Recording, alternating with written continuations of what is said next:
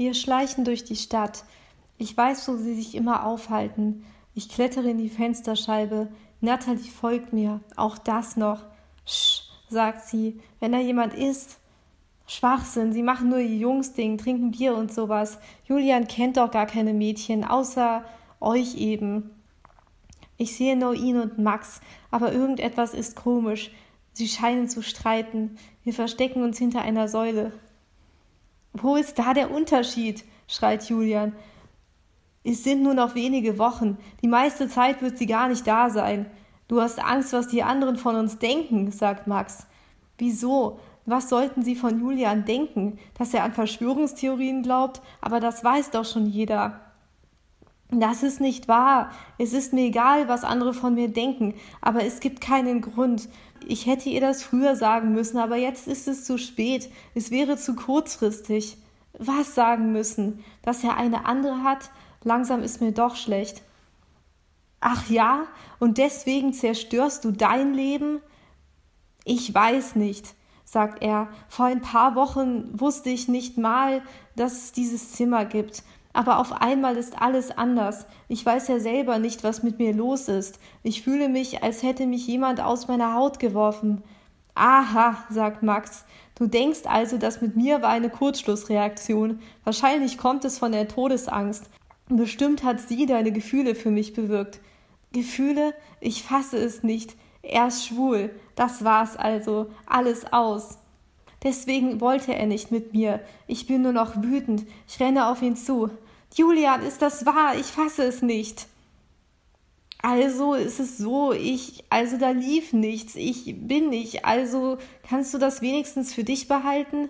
Ist mir egal, sage ich. Na toll, jetzt geht es ihm nur um seinen Ruf. Aber du hast mein Leben kaputt gemacht. Ich habe meine ganze Zeit mit dir verschwendet. Du hast mich so betrogen, du hast... So war das gar nicht. Das mit Max war noch nicht, als ich dich kennengelernt habe. Ja toll, aber insgeheim musst du das doch schon immer gewusst haben. Du hast mir immer nur was vorgemacht. Ich war höchstens dein Alibi. So war das nicht, aber tut mir leid.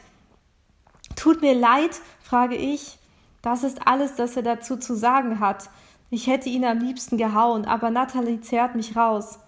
Oh Mann, was für ein Arsch, das erklärt einiges, sagt Natalie, aber ihre blöden Kommentare kann sie sich sparen. Ich renne nach draußen und wäre dabei fast durch ein Loch drei Stockwerke runtergefallen.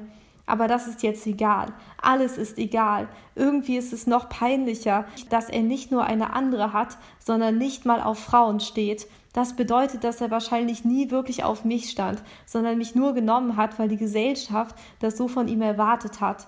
Das war's also. Ich werde allein sterben. Jetzt habe ich alles verloren, das ich hatte, was ja nicht viel war. Und die letzten Wochen werden beschissen werden. Ich könnte mich auch gleich umbringen. In den nächsten Wochen werden sich Liebeskummer und Todesangst sowieso nur miteinander vermischen. Hey, sagt Natalie und berührt mich an der Schulter. Ist doch besser so. Jetzt hast du Gewissheit und weißt, warum er nicht wollte. Ja, toll, sage ich und schlucke. Und ich sterbe alleine. Guck mal, Anne hat auch keinen Freund und sie hält das ja auch irgendwie durch. Genau, sagt sie, man braucht eben keinen Typen, um glücklich zu sein.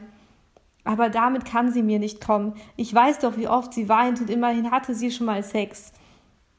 Aber wenn es dich tröstet, Beziehungen haben auch ihre Nachteile, also ist es so, mir ist in letzter Zeit so schlecht und beginnt Natalie, aber dann bricht sie ab.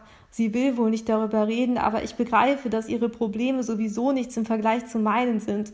Immerhin hat sie einen Freund. Und alles, das sie noch sonst haben kann, sind reine Luxusprobleme. Meine Freundinnen trösten mich und dann gehen wir nach Hause. Mama fragt schon wieder, warum ich so lange weg war, und im Fernsehen gucken Timo und Markus diese Sendung, in der sie die Leute zeigen, die auf die Raumstation dürfen. Sie alle haben besondere Talente, was man von mir nicht sagen kann, und deswegen dürfen sie weiterleben. Guck mal, sie fliegen ins Weltall, ruft Timo begeistert. Ich will später auch Astronaut werden. Aber es wird kein später geben. Mama stimmt ihm nur zu. Ich weiß, dass wir ihn belügen, aber in diesem Moment wäre ich auch gerne ein kleines Kind, das das alles noch nicht versteht. Dann würde ich mich noch auf was freuen können. In meinem Zimmer knalle ich mich auf mein Bett. Kurz darauf klopft Mama an. Tami, Schätzchen, komm doch raus. Ist es wegen diesem Julian? Ich hab dir doch gesagt, dass der nichts ist. Ja, schön, dass du es gesagt hast. Es macht es jetzt so viel besser. Ich kann dir einen neuen Freund besorgen, sagt Markus. Mein Kumpel hat einen kleinen Bruder. Der ist vierzehn, zockt den ganzen Tag P C und jammert auch, dass er keine Freundin hat. Schön, aber ich bin siebzehn und sicherlich nicht interessiert an einem fetten Kind. Witzig, sage ich. Nein, ehrlich, wenn man nur rumjammert, wirkt das unattraktiv auf Jungs. Sehr witzig. Sicherlich läuft mir durch Zufall jemand über den Weg, wenn ich einfach total cool mit allem bin. Dann geh doch raus, lern Leute kennen, werde aktiv, sagt Mama. Sehr witzig. Ich habe kaum noch Punkte, mein Kontostand reicht höchstens noch für zweimal Tanzschulen-Disco, weil ich für die richtigen Clubs eh noch zu jung bin. Und wenn ich jetzt alles ausgebe, dann kann ich nie wieder was mit meinen Freundinnen machen.